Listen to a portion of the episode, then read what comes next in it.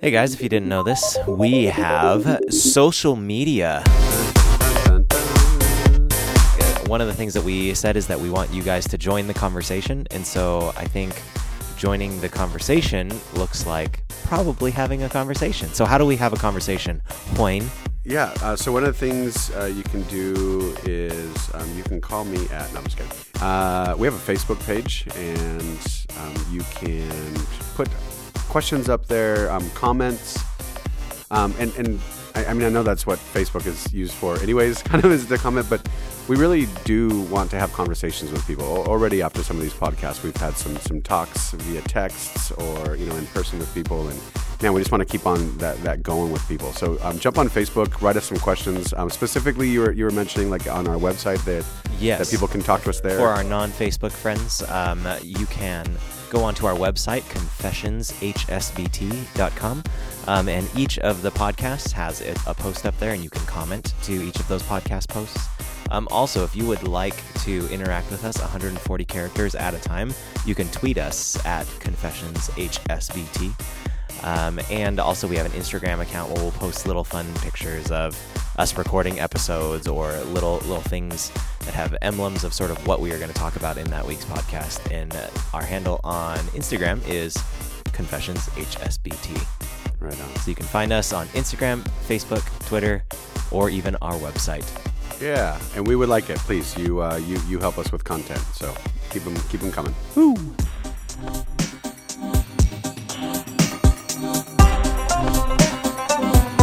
You are listening to Confessions of a High School Bible Teacher.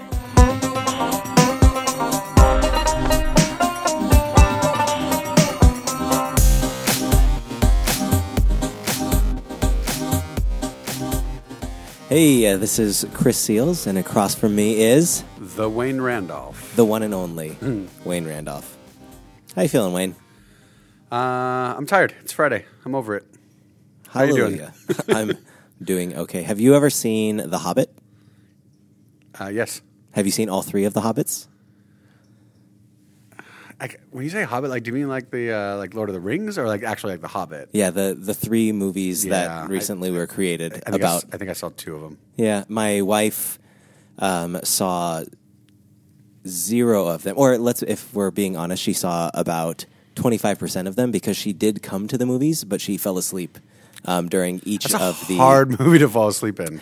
Well, according to her, not really, because she alleged that it was probably the most boring movie she had ever seen. And I had like read the Silmarillion and had watched Lord of the Rings and loved them and read through. I read The Hobbit and read through most of the Lord of the Rings, and so I was kind of geeking out on a lot of it. But then I would turn to the side only to find my wife sleeping. Were, were you offended in any way? A little bit, yeah. Yeah, that, that happens often. Um, but I I thought it'd be interesting to discuss like this perception of for her that was a really long time. Yeah. Those movies, those movies were so long, and for me, I Like the movie lasted forever, didn't it? forever. That that movie lasted forever. But for me, those movies were shorter. Hmm.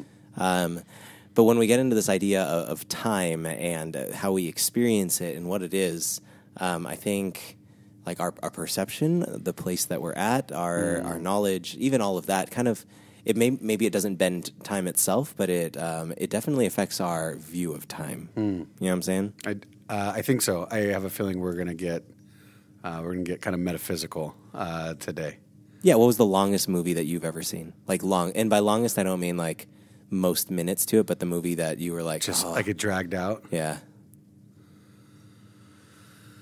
Um, Ch- Chariots of Fire. I really liked it. I really liked it, but I think that there was so much hype, uh, and then watching it, it just was like uh, character development, character development, character development. Does that make sense? you're a film nerd, huh? I, I would. yeah, I'm a film nerd. Um, How about you? I feel bad that I just said Chariots of Fire was the longest movie. I remember thinking Waterworld was really long, but I think it actually was really long. I think it was like four hours. Can I change my my answer? Titanic. Oh yeah, You're right. Same guy, right? Cameron. No. No. Oh, what? see, you when you say same guy, you mean director. Hmm.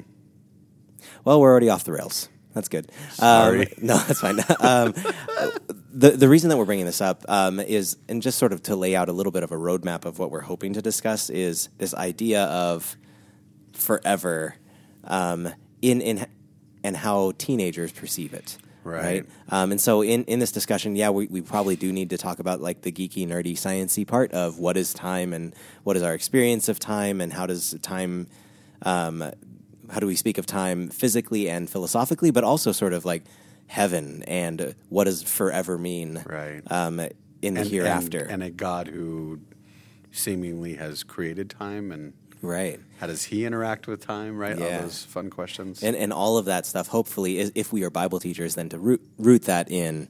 Okay, well, what does the Bible say Right. about it? right. Because we get some weird questions here.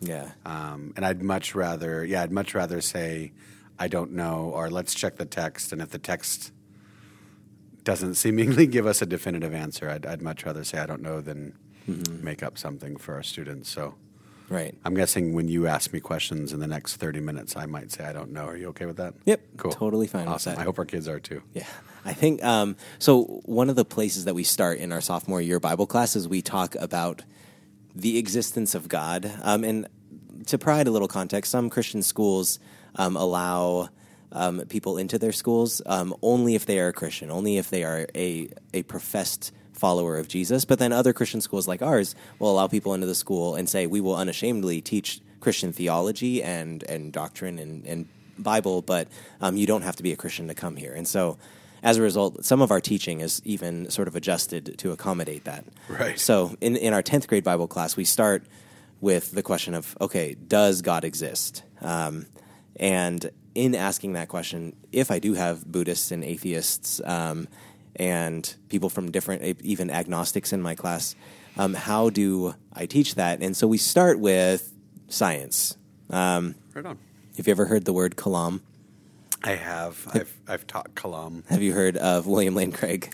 I have. I won't. I won't follow that up with I've taught William Lane Craig Yes. because I'm still learning from William Lane Craig. Well, theoretically, he is the one who came up with this rec- the the idea of the Kalam. The the Kalam cosmological argument um, hinges on this understanding of time, um, and he is kind of the poster child or main advocate marketing guy for it. So maybe you've kind of taught William Lane Craig? Yeah, I guess I have. Yeah, Yeah. Um, but either way, all of it comes down to this idea that you cannot have an infinite regress of events. So, meaning you can't have, okay, this event came before this event. Um, so, if we're at event T, um, there is event T minus one, T minus two, T minus three, but you can't have T minus infinity. Because if that's the case, then we never arrive at the current moment. Um, and in, we're not like trying to lay out apologetics here, but um, the reason I bring this up is what that means is there was a point in the finite past where time began. um, to maybe go to a, a different philosopher. Um, would this be similar to like the uncaused cause that I, I think Aquinas uh, mentioned, or the the ultimate matter? Like there there has to be a point of origin. Right. Okay. And and whatever that thing is, if this this thing um, needs to have sufficient power um, to bring a universe into existence, but not just that, to bring time itself into existence, um, to an extent, this being needs to be timeless. Um, now, um, we can argue about Yeah, you just you. I was just gonna say, man, I, I have seven questions, and we can take this podcast every every direction. there. right. Um, So I, I'll hold them, but where you want to go with those? Well, um, the two way, two ways of viewing this is that either before well, there's more than two ways, but two ways that we'll talk about here of viewing what this all means is either logically prior, because I, can't say prior to time, right? Because there's no such thing as prior. So without the existence of time and creation, God is a timeless being um, because there is no time to relate with. Um, but then what happens with creation? Um, there's a couple of divergent paths. One is that God is now temporal in that he interacts with these temporal beings who are in time experiencing the pass- passing of sequential events. Or we say that God is still timeless um, and sort of detached and removed from that realm of temporal becoming. And that, that's that's one of those statements we hear Christians say a lot. The Mm-hmm. the kind of like God's outside of time, and we've we've just kind of is that Yeah. Is that where we get that idea? And it seems like that's one of those ones we perpetuate, but Absolutely. um, is is that one that we actually see in the text? Can, Yeah. can I ask a, a, maybe a quick question? Yeah. And I'm, I'm wondering just for even other other listeners, um, this idea that that God created time, like. Hmm. Um, again, not wanting to get fully into the apologetic, but is is there any sort of rebuttal from anybody that says like, "Oh no, that's stupid"? Like, uh, like doesn't hasn't time just always existed? Hmm. Um, like, where where do we even get this idea that that God created time? Is there Right, and I would actually say that Is there much script- there for that? Scripture would be kind of unclear about it, especially because kind Hebrew, of as we've talked about it, like is a semantically poor language, and so we have the word olam, um, which means off into.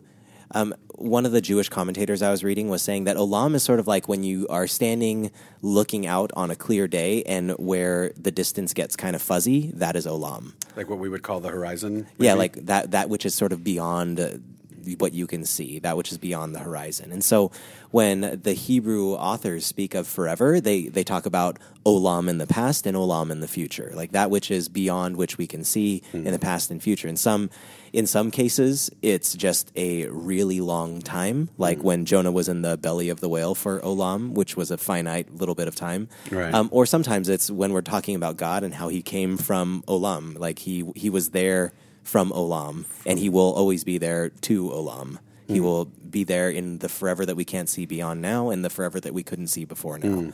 Um, so that's why even if you read the. That's so text, cool. yeah, if you read the text carefully, um, like sometimes translators will do things like say from everlasting to everlasting, which isn't like a good rendering necessarily. It's sort of like okay, that which is beyond what we can see in the past and what we can see in the future. So scripture is unclear, but I think what's interesting is that science tends to be the book that would attest to the creation of time, Cool. um, because um, the the more we learn about time, the more we realize that time is sort of inextricably linked to matter. So all the stuff that we see is um, the time is sort of tied to those things. Um, shall we talk about relativity? yeah, probably. Okay, Yeah. Ju- just a little bit about Yeah, relativity. Um, so Einstein's theories of special and general relativity um, sort of play with this notion of what time is, and in a nutshell, what we learn is that time um, from special relativity is is sort of dependent on whatever inertial frame you are, which is a, a fancy way of saying the the space that you are in that moves with you. So if you are in um, if you are in a car and you throw an egg up and then um, I don't know why you're throwing an egg. Um, if you throw if you throw a ball up. Um, and the ball is not going to smack against the back windshield. Um, the ball is going to fall right back down because you are in an inertial frame. So even if relative to Yes, absolutely. And Got it. so the thought is that there is. Um, So what if your car is going faster than mine? if, if exactly so what they what what was discovered in in um, Einstein's theory of special relativity is that time um, time is experienced differently in different inertial frames. And so if I am moving, if the speed of light is c, if I'm moving at c minus one, um, and relative to me you're at a standstill, I will experience less time. Um, like I could be gone for an hour, and you will have experienced maybe your whole life, and I will have only experienced that. We, and we've seen that that played out in a couple cool movies and, and pop culture and stuff where someone goes in time travel or not time travels, but they, they travel at the speed of light and come home and like right? their like- wife is now Yes, In. Interstellar Right. or um, Yeah. Ender's Game, like Yeah. th- these things are are played with, and then general relativity talks about gravity and acceleration and all like how gravity itself can bend time. So all that to say, I I'm not really a scientist. I love like nerding out oh and you're thinking good about geeking it. out there though yeah Um, but I, I think that what it shows is that that even our understanding of time is very closely linked to the physical universe. So that means Mm. the God that created the physical universe, time was part of that creation. awesome that's pretty cool you got there in about three minutes That's fun. that was rad good job Um, that would have taken me a class period with my students so so then the question is um, well first of all when talking to teenagers about this sort of stuff i think that um, one for a lot of teenagers it's fun and it's something that like gets their brains going. Um, for others i've noticed that there's a strange fear response. Yeah, definitely. And, and I know um, in some of the conversations we've been having lately, like so in, in our senior Bible class, um, we're ending the year, and uh, you know, for, for, for fun, we're uh, we're ending on existential crisis and existentialism, and so and that seems to come with a lot of it, right? That, that where they're asking those bigger questions, like, well, if death is something like is is that forever and Right. and, and Or if- heaven like And why am I here? forever and why yeah what's the purpose and um, so yeah and I and I'm with you I, I I'm finding it harder and harder to um, not necessarily communicate but to come alongside those students who are more in the fearful part uh, so I'm, I'm actually even hoping that this conversation will will help us a little bit because I am in the other part I, I'm in the part that's really just jazzed and excited Right. about eternity and so I, I don't I don't always know how to empathize with the student that is freaking out. Right. we've got some weird questions lately. Mm-hmm. We've had some interesting questions lately, Chris. And so, and one of those questions like directly relates to this idea of eternity. So, eternity past, I think they can chew on it. It trips them out. Like they, Right. they feel weird about it, but nevertheless, they're like, okay, well, there was a, a I guess there was a something before time existed, and like logically, they just sort of kind of For me, that's the one that actually freaks me out. Really? Not freaks me out, but like I can't get my mind around. Like because we're linear creatures, the idea of just something not ending, like eternity, like just going on forever. I mean, we have mythical creatures like vampires and stuff like this. So Right. for me, that's actually easier to comprehend. But like just this idea of eternity past, like no actual. Be- yeah, I don't Well, know. yeah, and so Yeah. that and that's where, where the Kalam cosmological Right. argument comes in is that Right. there there was an, a definite beginning, and then before that beginning, whatever that means, there was there was timeless, Right. Timeless, triune, sacrificial, self giving love, three persons, one godness. Itty. I look forward to uh, somehow understanding that. There, yeah, there's a lot of hyphens in that um, word. So the, I, I think that the the future part for Yeah. our students, I think, seems to be the main thing that, that scares them because um, sometimes they have trouble just making it to the end of the day without saying Right. the word "this went forever." Right. And so then when they think, "Okay, we have to do this forever," forever. right? Mr. Randolph, we, we I haven't had a break in forever. Right. Yeah. And Yeah. and so like we can we can sort of mock that, but under that is this No, assumption that their there. their Yeah. experience of time feels like forever. Right. and it's rel- and it's relative to their their experience. yeah, and I mean if, even thinking back to when we were teenagers, which was not too long ago. Were you were you a teenager in the 80s? 90s?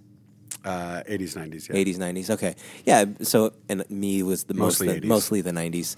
Um, when we think back to our our teen years, I remember thinking about old people saying, "Man, before you know it, you'll blink your eye and your life will have gone by you."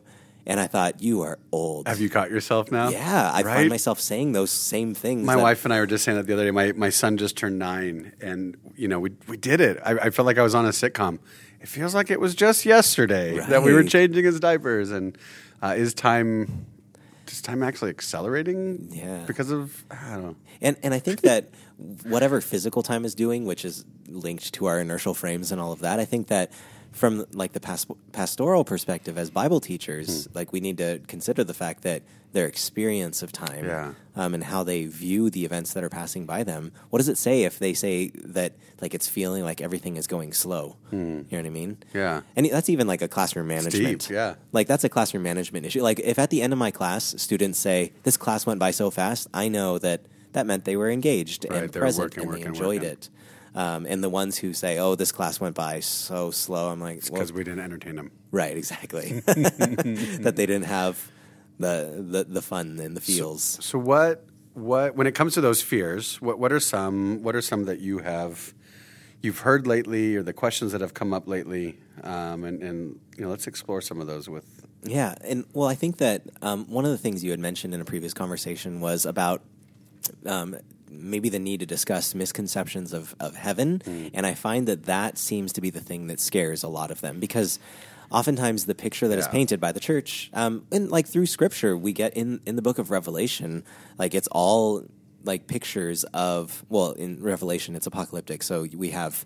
Like glowing headed random beasts flying around, yelling "Holy, holy, holy!" wait, wait, wait for our future podcast on Um, right. Revelation. Yes. um, but there is this um, sort of idea that we are just going to be in an eternal church service. There's going to be like endless rows of pews, and we're going to be standing there singing Chris Tomlin. um, for the rest of eternity. Do I get wings? Do I get a harp? Right. And do I have my own personalized cloud? yes. right? and what's so interesting, um, and I love, I love rattling my students, like ruffling their feathers a little bit. Um, when I get that question and I kind of hear that that's in the question, that those are some of their thoughts, I like to agree with them and say, "Yep, that does sound boring." Absolutely. I grew up Presbyterian, dude. That you, ba- you basically just said uh, going to a Presbyterian church for for eternity. Yeah. Uh, no offense to anybody who's Presbyterian. There's nothing wrong with that, but right. I don't know. Raise your hands every now and then or something. Dance around or something. My goodness. Yeah, and and I think that that's the thing is if if that's our perception of what eternity is going to be like, no wonder they want out. Then of no course no wonder they'd rather like annihilation or let cease to exist or or maybe like something that's closer to the Buddhist idea of going to this nirvana disembodied ethereal state. Becoming state. one with everything. Right, and um, something that a, a student recently said is they they t- talked about the weight of time um, and the heaviness of time, and I thought, you know, like the the weight of time and the heaviness of time, um, it's only weighty if you if you don't like that which is transpiring, right? And so I even think for what when I've done research and reading into Buddhism, like the idea of escaping the the wheel of suffering, um, and I thought, yeah, I want I want out of the wheel of suffering Yeah, as well, it- but that sounds appealing. yeah, but I don't think the way out of suffering is is disconnection. Right. Right. Is is Which isn't that ironic too? That it's it's disconnection in the attempt to connect to everything Right. later. It's, yeah. It's really interesting. yeah. Yeah. So all that to say, I think that um, with like the the fear of the future, I think you even mentioned it. Like you weren't entertained in my class. Like there's doubt. Can God entertain me for eternity? Right. And that unfortunately, that's the question. Right. It's not like okay, what do I get to do for the rest of eternity? But it's uh, can. I mean, are there going to be new apps that Yeah. like will be? That's what I was going to ask, Chris. Do you do you think? I would imagine every single one of us, like our generations, have gone through and, and we have experienced these questions and, and explored these questions differently, contingent upon our our surroundings. Right. This generation seems to be pretty entitled.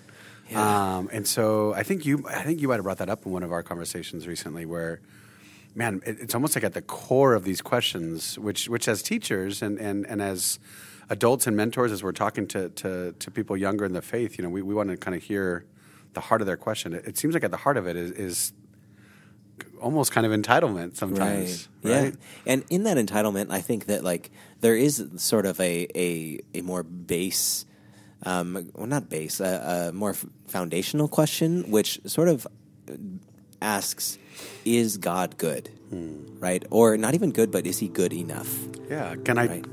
can I trust that I want to be there with him Right. forever? Right. So when you think of eternity, what do you think of? What comes to mind when, when I think of eternity is mostly because, for me being from a Catholic standpoint, I think being eternal with God forever is kind of like kind of scary because I don't know, just that like you said, I'll be kind of bored. And my father, who's who's a big, he's Christian, I'm Catholic. So what we do is that he watches a lot like biblical TV programs and that. What I always hear is like being what the the TV evangelists always say is like, oh, being eternal with God is the best thing in life. But I'm always contradicting myself, saying, is it really? And the TV preacher never really like say the downside of it. It's gonna get boring. I always think about like the the good side of it. every time I, uh, so I, I have a tendency to zone out. So every time, you know, I think of the word eternity, I'm usually zoning out and I just go deep into thoughts. Um, like what was before God, but God, you know, was always there, and you know, you can't like, you can't solve that. You know, that's a, like it's it occurs as a problem in your mind, but you can't solve it. You just can't, and it's crazy. And it's um, so when I think of eternity, I just think of God. I'd say. When I think of eternity, I think of how there's no ending and how that's impossible for me to understand. How the human mind has no capacity to understand eternity because all the things in our like universe have an end. So even when people think of space, they have no idea what they're thinking of. And to bring God into the equation is impossible for our minds.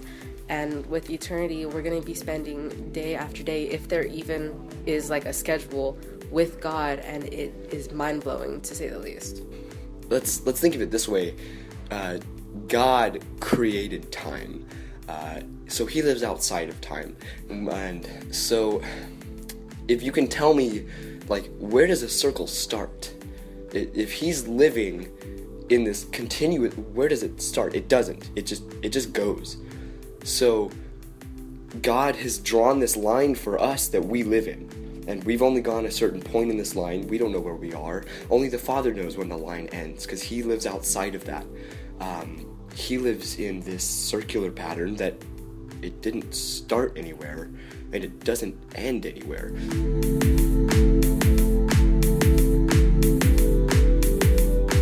Is is he? And I think that that that question one reveals the heart of the student, but I think also Which is great for us as teachers because then we know where to talk with them. Right. Right. At least to begin that. But I, I think what it also shows is maybe a misunderstanding of what worship even is. Yeah, right. If worship, is. if worship is just Chris Tomlin, like I love playing Chris Tomlin songs because I prefer the key of G. Um, but I think that if we if we're singing "How Great Is Our God" um, for fifteen thousand years out of the eternity that we're going to spend, which math doesn't work for eternity and infinities, um, but I think that Told like, you we yeah, don't need math.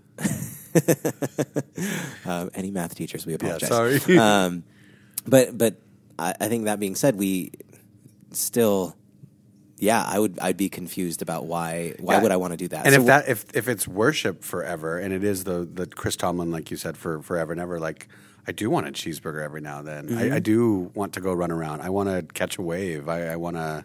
right. You, you you know what I mean? So here's Like- the question. Then um, I think you're sort of alluding to it already. But then what is worship? Yeah, what is worship? When I, um, so in, in my classroom, when that question comes up, um, or if they say something about worship and I just put it back on them, what is worship? I, I, I will generally put it back on them, and I so I, I just like to have my kids say it, and and part of that, um, I guess, teaching strategy is to hear where they're coming from, and so we can we can kind of get a frame of reference where to start, but.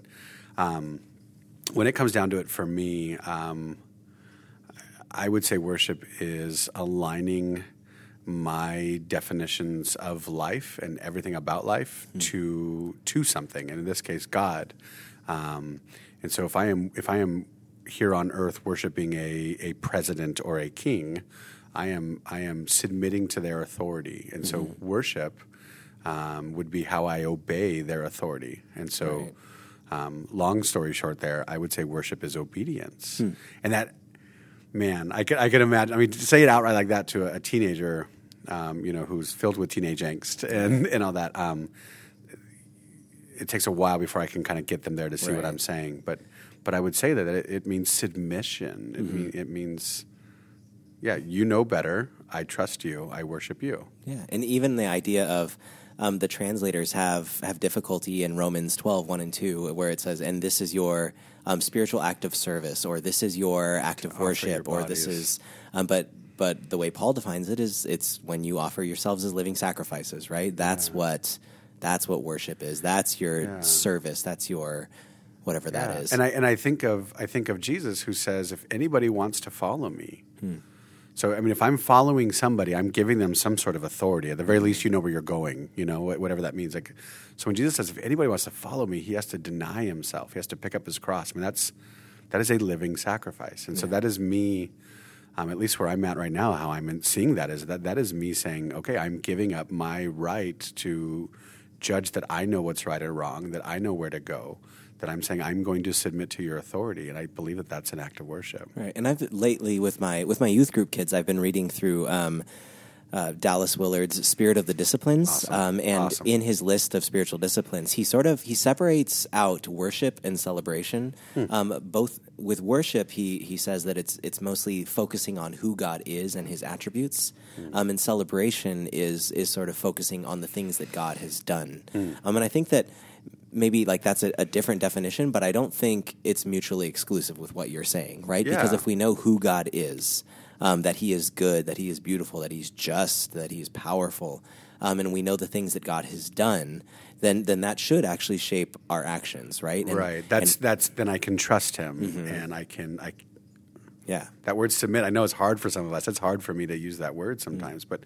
but when I see that it's good, I can submit to it. Yeah, and when I think about what worship and celebration are, if if it's knowing the goodness of God and trusting and obeying that, and then celebrating the things that that God has done, As a result of that goodness, right? Yeah, th- then that sounds pretty good to me. Now, I'm cool with that. yeah, the thing is, though, I think that even in what we just said, celebrating God and who He is and the things He's done, Kind of sounds like a worship service. yeah, it kind of sounds like okay, we're going to sing songs, Yeah. um, and we're going to recite stuff from the Bible, um, which I think is good. But I, but we're forgetting the fact that one of the things we celebrate is God created the universe. Yeah, that's what I was, was going to say is like he he created life Yeah. and he created this beautiful planet, and and so he created coffee, and he created Yeah. um, bananas, and Especially he created coffee. yes, um, one of my favorite things, Chris, when I take students to Guatemala every summer, um, there are a few days on our trip where we just play.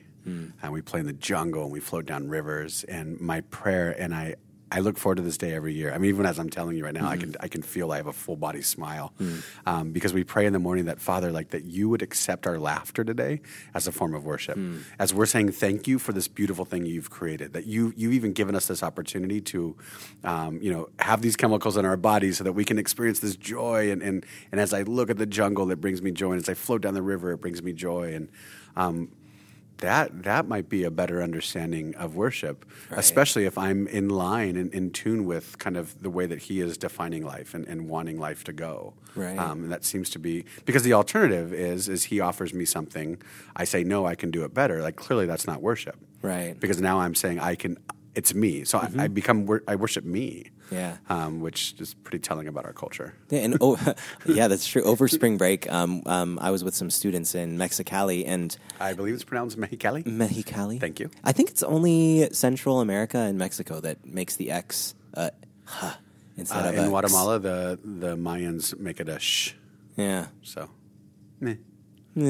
Um, So what were we doing over spring break? um, in Mexicali, we're doing Teachers. this missions trip um, co- um, where we collaborate with the local church. But um, when we're not working with the church, we're in we're camping in the dirt, um, and we use porta potties. And um, I, there was one moment that really struck me, and I saw three teenage boys just throwing a ball to each other. Like they weren't playing competitively. Um, and there wasn't anything really spectacular. They're just throwing like one of those inflatable balls that you get for 99 cents at Ralph's, um, just throwing it to each other. And I thought, n- nowhere, anywhere near where we live or on our campus would I ever see this. Just like throwing a ball for the sake of being there, throwing a ball. Were these um, locals or were these our students? These were these were not our students, but students from a similar type of group. Interesting. And I think that what what That's a dawned, cool observation. Yeah, what dawned on me is that I think that oftentimes our students, um, and sometimes even ourselves, we are working so hard to distract ourselves from being here. Um, and then Hmm. back to that boredom again. yeah, and then when- entertained. exactly. And so, entertainment for some reason, even in Spanish, it's I, I also teach Spanish. Um, it's like diversión is like diversion. Diversion. That's what fun is, and I think that we define fun and enjoyment and that's telling. entertainment by like taking our mind off of reality. But I think that worship and celebration is is zooming in on focusing on reality and saying, Mm. I get to throw a ball right now. Um, it's staring at a butterfly right? Yeah. And, and watching it. Yeah. Um, it's watching the sun, like, because to, I think a lot of people, um, I don't know, playing Clash Royale probably seems better than watching a sunrise. And I, I don't think it's because there's something wrong with the sunrise. Um, I think Well that. said. I think it, it's Yeah. probably because there's Something something wrong with wrong with the way we perceive reality that we'd rather distract ourselves than just be fully present. Yeah, and so, and so with that, when the student asks about what are we doing for eternity, Right. There's that. I think that maybe the question they're really asked, asking is, how can God distract me for that long? Right. But I think that when we give up distraction and we start to just look at reality with a more keen eye and say, hey, this reality is good. Um, I could do that forever. yeah. Right? So what what do you see in the text? What, what do you see in the text that would um, tell you? Like, how do you come to the conclusion that you're not going to be bored? I think the thing that I see in the text is mostly actually from the Old Testament prophets and their view of the age to come. Yeah. Um, where they, they talk about children being able to play with snakes and not being worried, and that um, new wine in the book of Amos, new wine will flow from the countryside at this at this sort of marriage feast. Um, that there's an idea of marriage feast being this form of celebration that is often talked about in the age to come, and so like all of those are really earthy symbols, or even when we talk about peace in the the age to come, the that swords will be pounded into shovels and Yeah. spears will be turned into pruning hooks. Like shovels are for digging, and pruning hooks are for cutting trees Yeah, and so stuff. And, farming and yeah, and so all of these things are very like, earthy, energy. real things. Um, and so I think that what what excites me is like for the rest of eternity, getting to explore, getting to discover, and and explore and discover in a world that is not marred by the effects of sin. Yeah, right on. Um, to to pause for a moment and discuss this idea of the age to come, um, the Jewish worldview, and, and I would say kind of by default, um, if we are followers of Christ, um, this current age, and actually you, you brought up Romans 12, and it, it kind of brings that up in the beginning about conforming to the patterns of this world. Yeah. Um, this current age that we are currently living in, um, just turn on your news and you, you can come up with all your characteristics within 30 seconds, you know, disease and destruction and, and death. Um, and the Jews will talk about, um, when we say heaven, um, they would say the age to come. And I, I actually get my, my kids to start using that language as well. Um, Because heaven kind of implies this idea that we're going somewhere else, which, which Yeah. is probably part of the conversation as well, that, that we are going to go somewhere else. But the age to come implies that no, like when God is putting back together all things, Right. that that will be here. And so, man, I'm so with you. Um, I love to travel as it is. I've been to 22 countries. I, I want to go to 22 more. Um, I've seen some beautiful places all over the world. I can't imagine the redwoods looking any more beautiful than they are, or Yosemite or, or Zion, like all these places.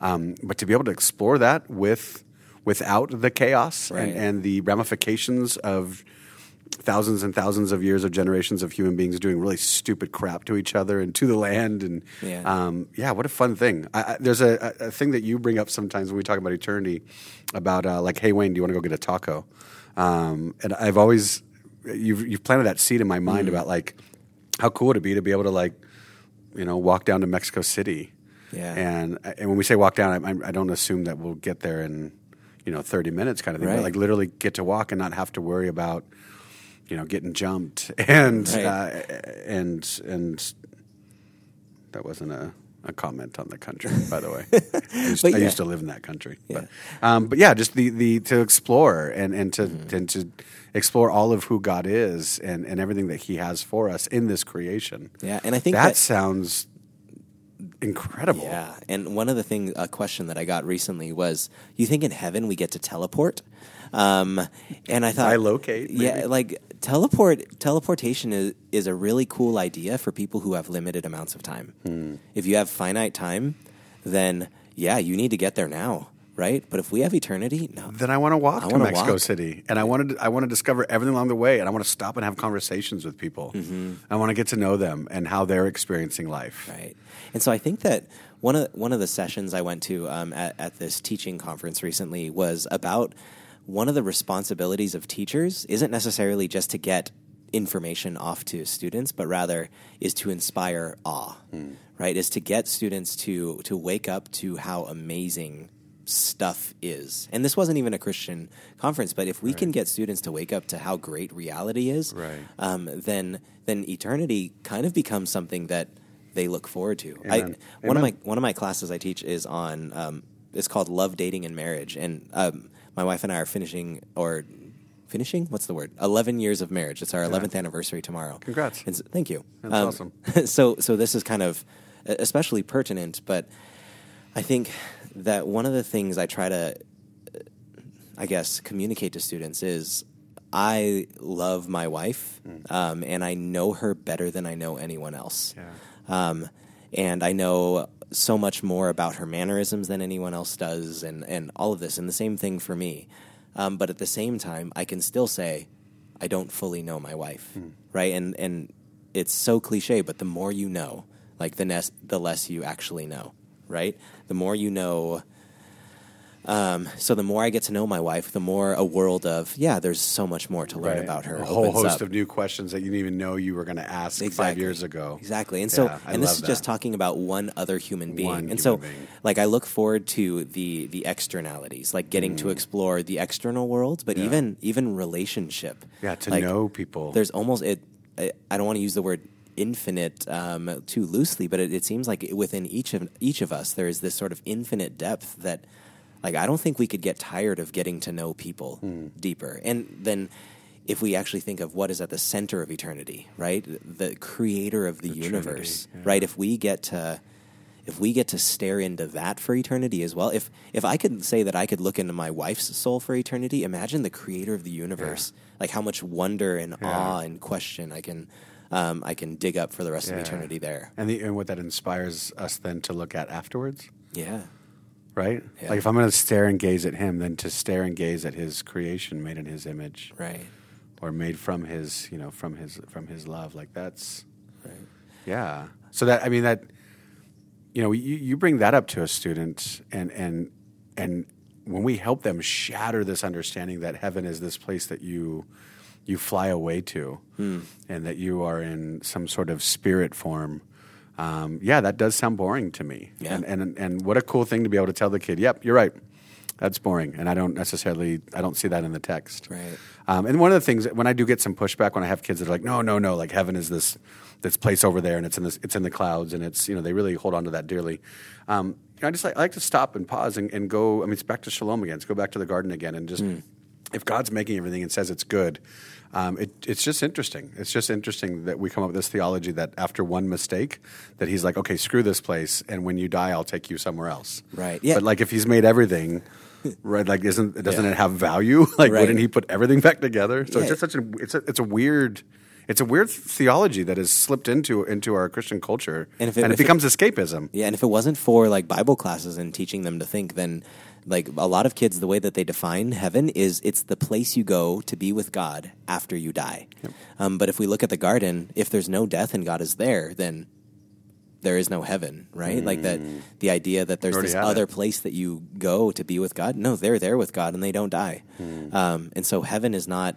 That's why even in the Hebrew, it's the heavens and the earth, right? That that this is that's their way of saying the cosmos, um, and the age to come is this redeemed cosmos that we get to see and participate Yeah, in. where His goodness is actually where we don't have to wonder why why are bad things happening to Right. good people because His goodness is everywhere and it permeates everything. Yeah. I want to explore that world. So how? Christian National Geographic. is there such a thing? Can we can we can we corner that Yes, before it happens? Um, well, the, the- I guess that's the answer to the question I was just going to ask: is how how do we inspire Hmm. students, right? Because it's one thing to be like, "Hey, Jimmy, it's going to be great," um, but then they can they'll say, "Okay, well, show me how." What does it look like? Hmm. I guess as as teachers, and not even teachers, but parents, mentors, um, people that are peers. Yeah. Um, what does it look like to inspire that sort of awe and anticipation for the age to come? And then just I want to add with your question, then I'll, I'll answer at least from my perspective. But even adding to that, um, inspire and and feel the license to be creative in that inspiration, but also making maintaining that we are grounding it in what you know God has revealed. You know what I mean? So that it's not just us making up some stuff. Because that's the other thing is is the kids have heard so we, we've heard so much uh, just crap made up from from church leaders and stuff where they've just given us some blanket answers, right? Like for example, like you know, you ask your parent a question and they say, "I don't know, you'll you'll know everything in heaven." Right. You know, there are people walking around with that idea, but um, you know, follow that logic out. Like if I'm going to know everything in heaven, whatever that means, then I don't necessarily need God if I'm going to know Right. everything. So just all of those, right? So like, how do we do that? How do we navigate that? And so for me, again, I- I think it's important to go back to the garden, hmm. and and and we focus on the original blessing, which was in the beginning, God created something really good, and it worked, and He created a system where where every single part worked, and every single it doesn't just work. But again, when we get into that definition, it flourished, Right. Uh, and it was abundant, and it lacked nothing. And I think that's that's big. And so within that, um, to go back to you know the original those four relationships of shalom, um, that's what I that's where I go is what what does it look like and, I, and and use your own imagination. What would it look like, student? Uh, did you say Jimmy? Jimmy. Jimmy. Okay, so what would it look like, Jimmy, if if if you personally were to have shalom with every other human being? What if you had shalom with that person here on campus that that has been bullying you? Right. Uh, and then maybe maybe go bigger. Maybe what does a shalom look like then in your house and in your family because you know brokenness. Uh, maybe they come from a great family, so let's let's go a little bit bigger. What does shalom look like in our country? Don't get me started. Right? Do you know what I mean? Like, just Yeah. what would that look like in the world? And that's just on one scale between man. And so, um, I believe that we have this beautiful creative power, and, and I, th- I think we can allow the Holy Spirit to guide that, and we can we can explore that goodness. Um, that seems more intriguing to me. Yeah. Um, and that, you know, yeah, I'll, I'll leave it at that. Yeah. Yeah. And, and I think that that's really good for the students, especially the ones who uh, have ideation strength and who are, are able to sort of like imagine like what this reality would look like.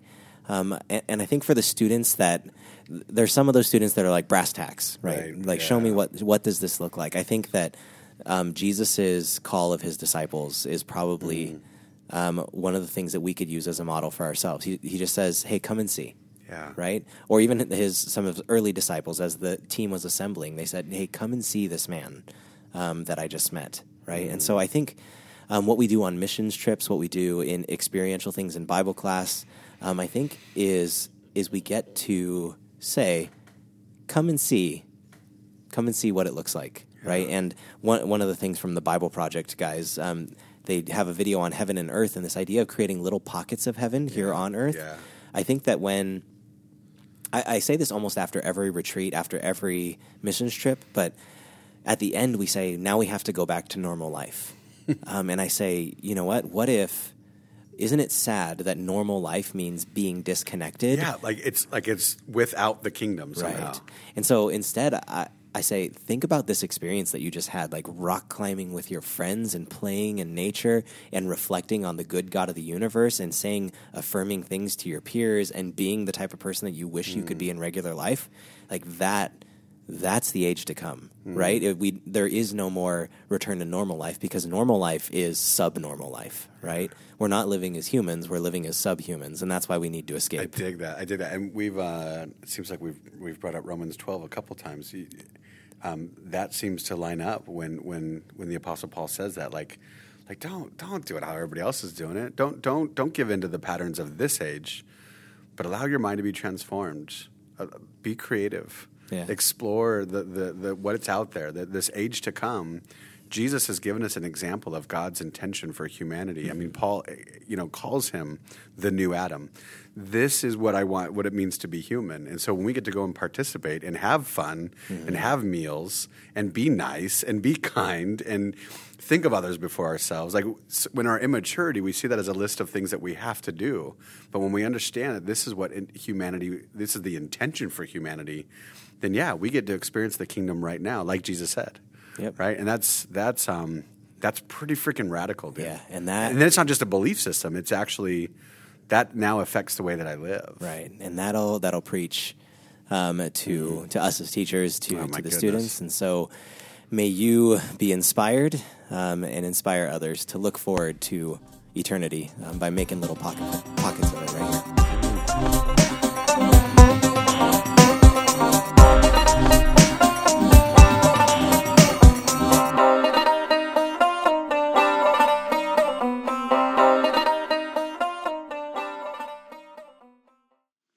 Confessions of a High School Bible Teacher is a collection of theological musings and real experiences through the eyes of two Christian school teachers.